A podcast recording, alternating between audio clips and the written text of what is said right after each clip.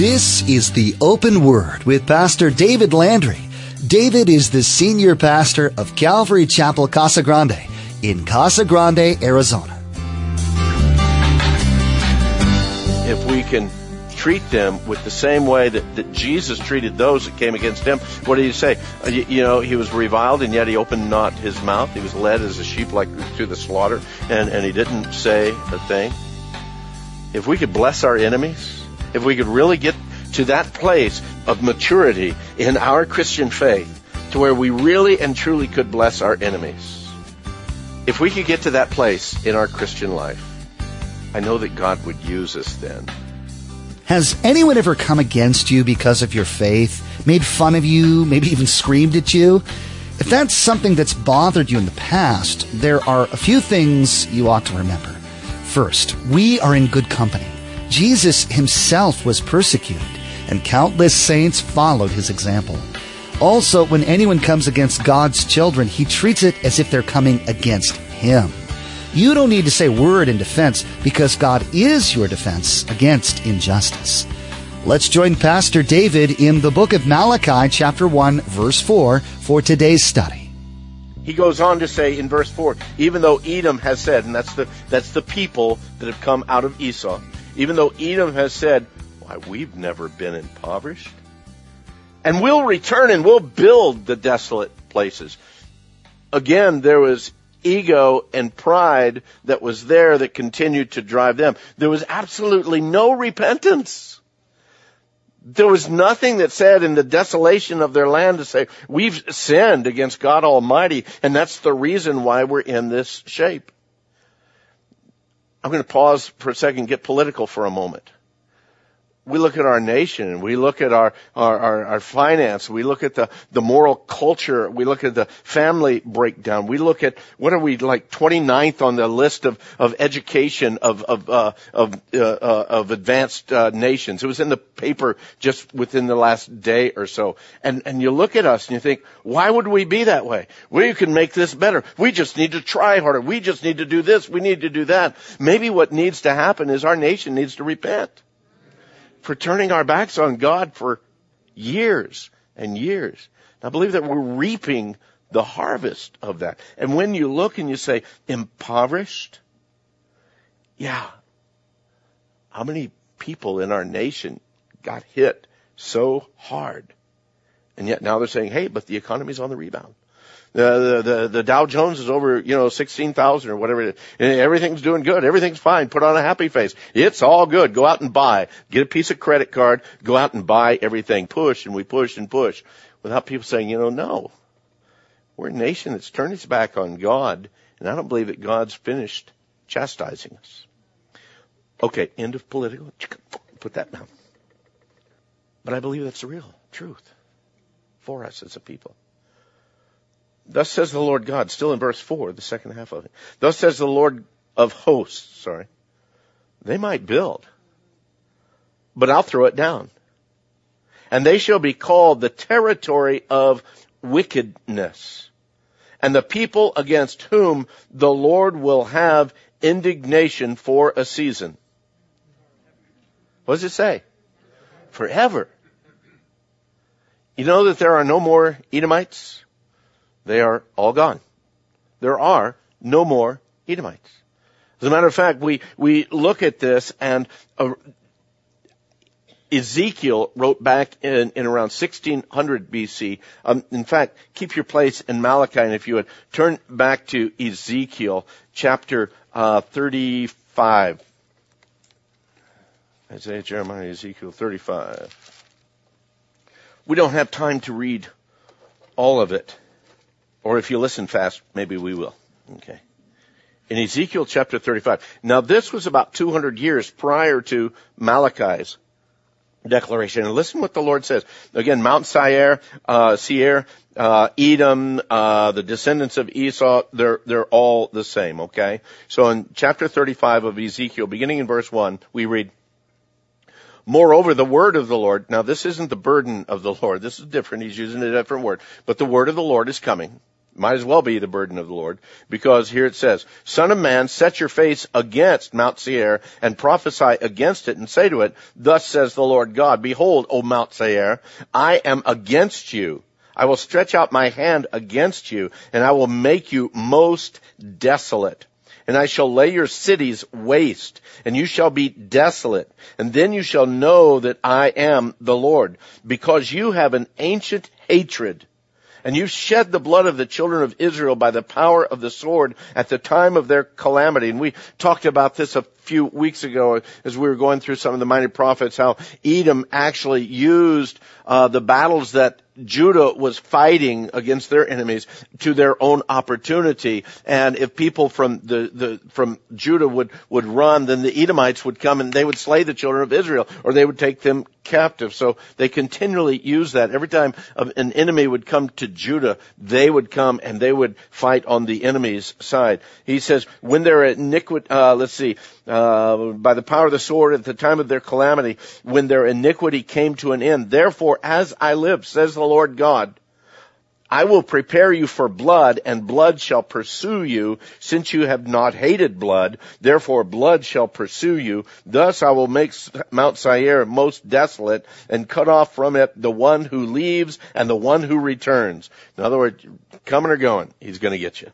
Okay? And I will fill its mountains with the slain on your hills and in your valleys and in all your ravines. Those who are slain by the sword shall fall. I will make you, what does the word say? In my New King James it says, perpetually desolate. Everlasting desolate. Because that's what perpetually means. It's always going to be that way. Now this was 600 years before Christ. We're now 2000 years or so after Christ, okay? And it's still desolate. Still desolate. I'll make you perpetually desolate, and your cities shall be uninhabited, and then you shall know that I am the Lord. Because you have said, these two nations and these two countries shall be mine, and we will possess them. Again, that pride and that arrogance. Although the Lord was there, therefore, as I live, says the Lord God, I will do according to your anger and according to the envy which you showed in your hatred against them. And I will make myself known among them. In other words, I'll make myself known among the people of Judah when I judge you. Then you shall know that I am the Lord. I have heard all your blasphemies which you have spoken against the mountains of Israel saying, they are desolate. They are given to us to consume. Thus with your mouth you have boasted against me and multiplied your words against me. I have heard them. Now let me stop right there. Did you hear what he said? You spoke blasphemies when you spoke against Israel. And he says, when you've done that, that means you boasted against Israel? Is that what he says? No, you boast against me and, and you multiplied your words against me. Do you remember the story of Saul of Tarsus? Saul of Tarsus going up to Damascus to persecute the Christians there in the book of Acts. His whole intent was, I'm going to take as many Christians and wipe them out as I can, put them in prison, kill them, whatever I can, because he hated them so much. And Jesus came to Saul of Tarsus on that road there, knocked him off his high horse, and spoke to him, says, why are you persecuting the Christians? No. He says, why are you persecuting me? Well, who are you, Lord? I'm Jesus that you're persecuting.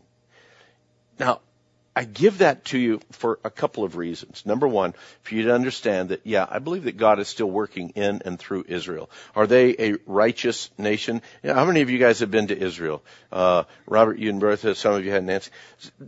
You go there and you realize it's not a righteous nation.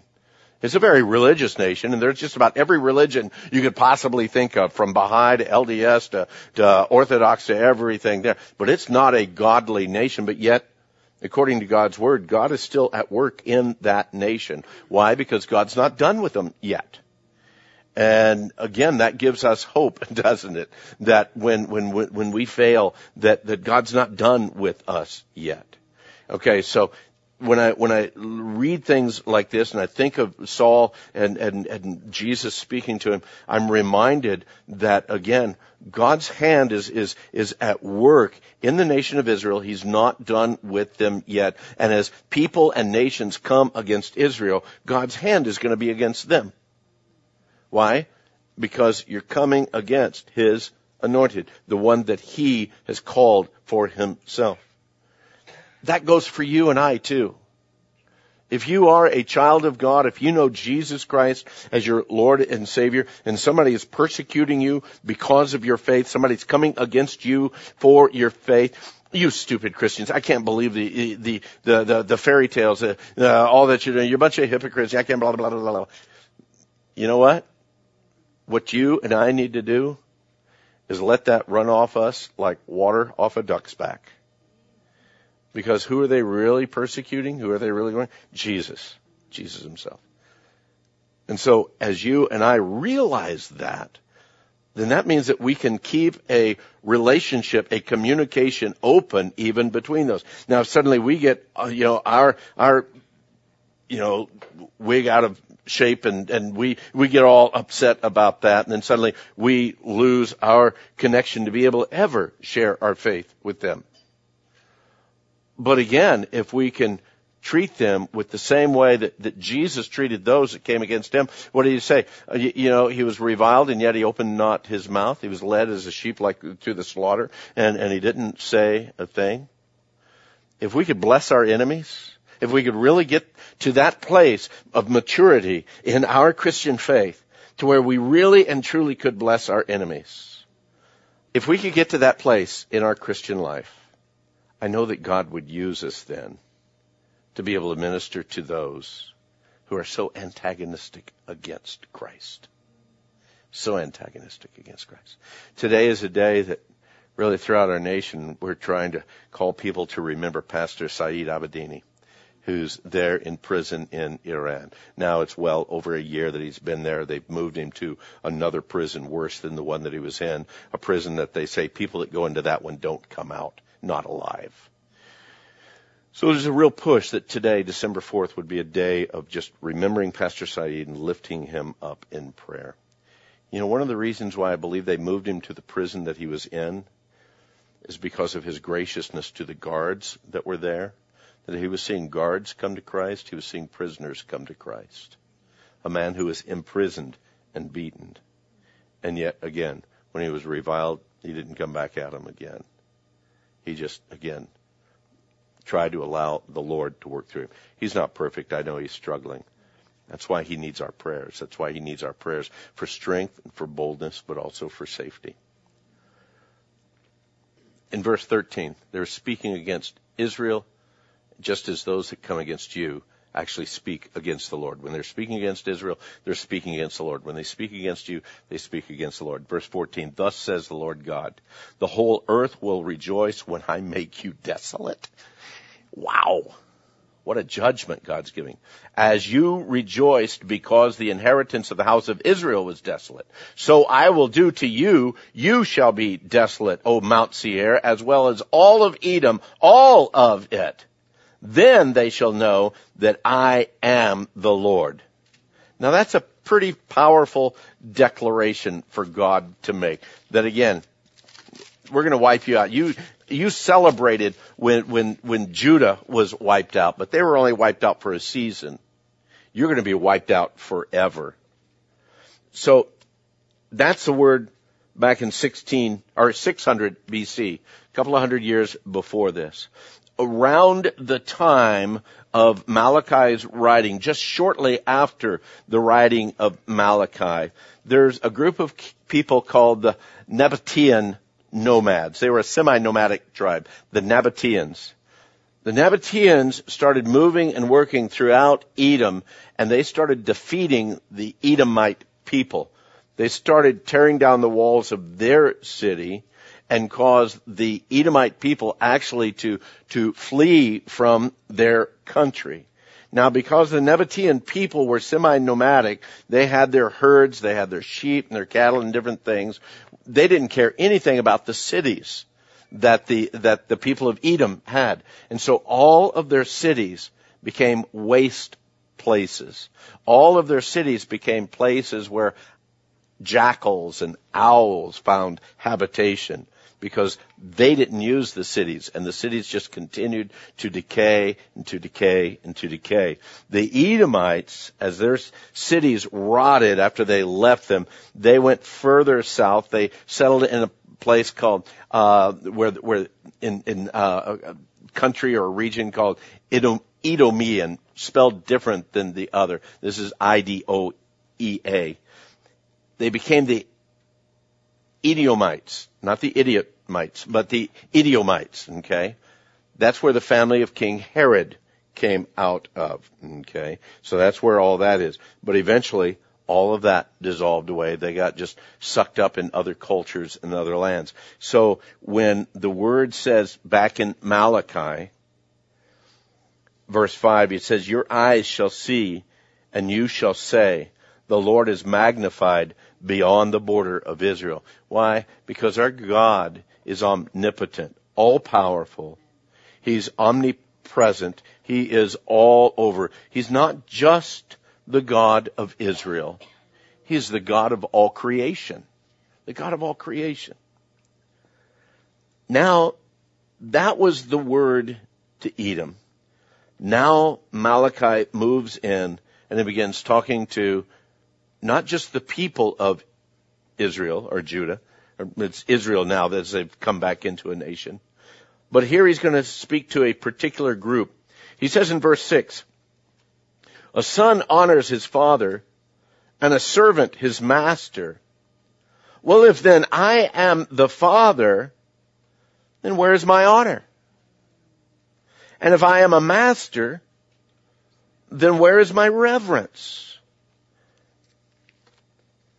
When I read that, I thought almost immediately of what Isaiah speaks in the first chapter of Isaiah.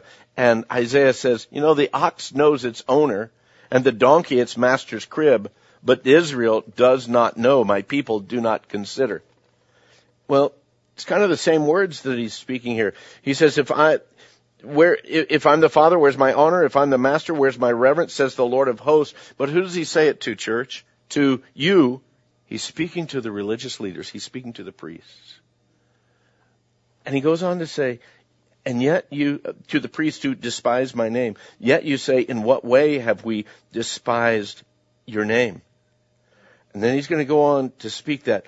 But then again, before we even get into what he's going to speak about their bad religion, the thing that I see here is, again, we're going to find this denial all through the book of Malachi. God's going to bring a judgment against the people. He's going to declare a thing against the people, and they're going to deny it. Well, in what way? When? How did we do that? I never did that. How many of you guys have children that, you know, says, hey, who took this? Not me. Not me. Uh-uh. Who broke that? Not me. Uh-uh. And you think, wow, it's the same kind of concept. We learn it very young, don't we? So he goes on to say, they ask, in what way have we despised your name? And God's going to tell them, you've got bad religion. You've got bad religion. Listen to what he says. You offer defiled food on my altar, but say, in what way have we defiled you? By saying that the table of the Lord is contemptible. And when you offer the blind as a sacrifice, is that not evil? Man, what kind of sacrifices were they supposed to offer, church? Anybody? Perfect. They were supposed to spotless. They're, they're supposed to make sure it's not broken, it's not lame, there's no spots on it. Uh, it, it it's fine. And so that what what what we found out that they do is that they would take. Well, I can't get anything out of that one at, at the market. I'll give that to the Lord. I'll, I'll, I'll give this to the Lord because it's no, it's no good to me, so I might as well give it to the Lord. And this is what God is saying. You're despising my name. You are defiling my altar in this. He says in, in all of this, is it not evil? And when you offer the lame and the sick, is it not evil? Try offering that to your governor. Would he be pleased with you? Would he accept you favorably, says the Lord of hosts? How true that is. I just don't feel like paying my taxes this week, this year. It's okay, isn't it? But yet, the people of God do that in their giving to the Lord. I just don't feel like. In our service to the Lord. Well, if I have any time left over or anything. I won't go too far because then I'll start preaching and then get everybody upset and mad. But you understand what he's speaking there, okay? I don't think any of us missed the point of what he's speaking. Verse 9, he says, But now entreat God's favor.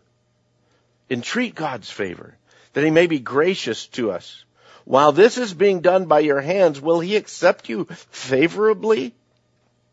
Who is there even among you who would shut the doors so that you would not kindle fire on my altar in vain? I have no pleasure in you, says the Lord of hosts, nor will I accept an offering from your hands, for from the rising of the sun even to its going down, my name shall be great among the Gentiles.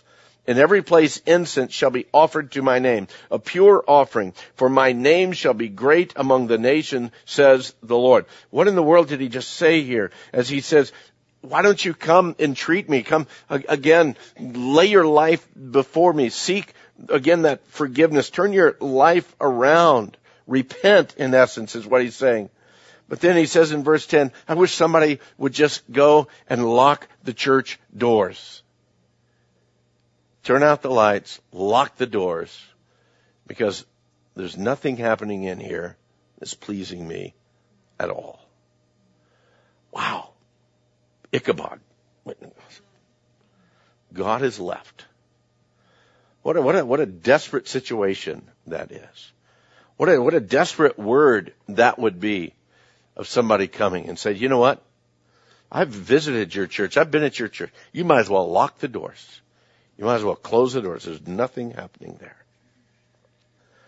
But yet God says, but that's not going to stop my kingdom from moving and going. As a matter of fact, from the rising of the sun even to its going down. In other words, from, from east to west. Again, speaking of that, of that, that work, the expanse of God's kingdom. He's going to continue to, to do His work. The question is, is do you want Him to do it in and through you? Do you want to get to that place where he literally says, you know what? Uh, I've tried working in your life. I've tried working through your life, but you're closed off to me. Therefore, I'm going to work and I'm going to do my work at will in and through someone else. And then all of that comes back in verse 12. But you profane it, the table of the Lord, in that you say the table of the Lord is defiled and its fruit and its food is contemptible. You also say, oh, what a weariness, and you sneer at it. Says the Lord of hosts, you bring the stolen, the lame, and the sick. Thus you bring an offering. Should I accept this from your hand? Says the Lord. But cursed be the deceiver who has in his flock a male, and he takes a vow, but sacrifices to the Lord what is blemished. For I am a great king, says the Lord of hosts, and my name is to be feared among the nations. He tells him, you come up and says, man, serving the Lord, it's just so hard. Just so hard. Sacrificing to the Lord, that's so hard. To give anything to the Lord, that's just so hard. To take out of my time to serve the Lord in some place, to volunteer uh, uh, in, in service of the Lord. That's just so, man, you don't understand how busy my life is. I've got, I've got a plan. I've got a purpose. I don't have time to, to serve the Lord. But God, God understands that. He'll know. But from what I read and what Malachi tells us here, God says, no, you're, you're coming and in essence, we, we offer up an emptiness in these perilous times that we live in, how can we know for sure what is to come? The 12 minor prophets highlight many future events that will bolster our faith as we study them. You can download today's teaching or subscribe to the Open Word Podcast. Subscribing to the Open Word Podcast is the best way to stay up to date with all the latest messages from David. To subscribe, log on to theopenword.com. Click on the podcast option on the homepage or simply search for the open word in the iTunes Store. You can also give us a call if you'd like. That number to call is 520-836-9676. That's 520-836-9676. Another option to get in touch with us is to send us an email. Our email address is info at theopenword.com. That's info at theopenword.com.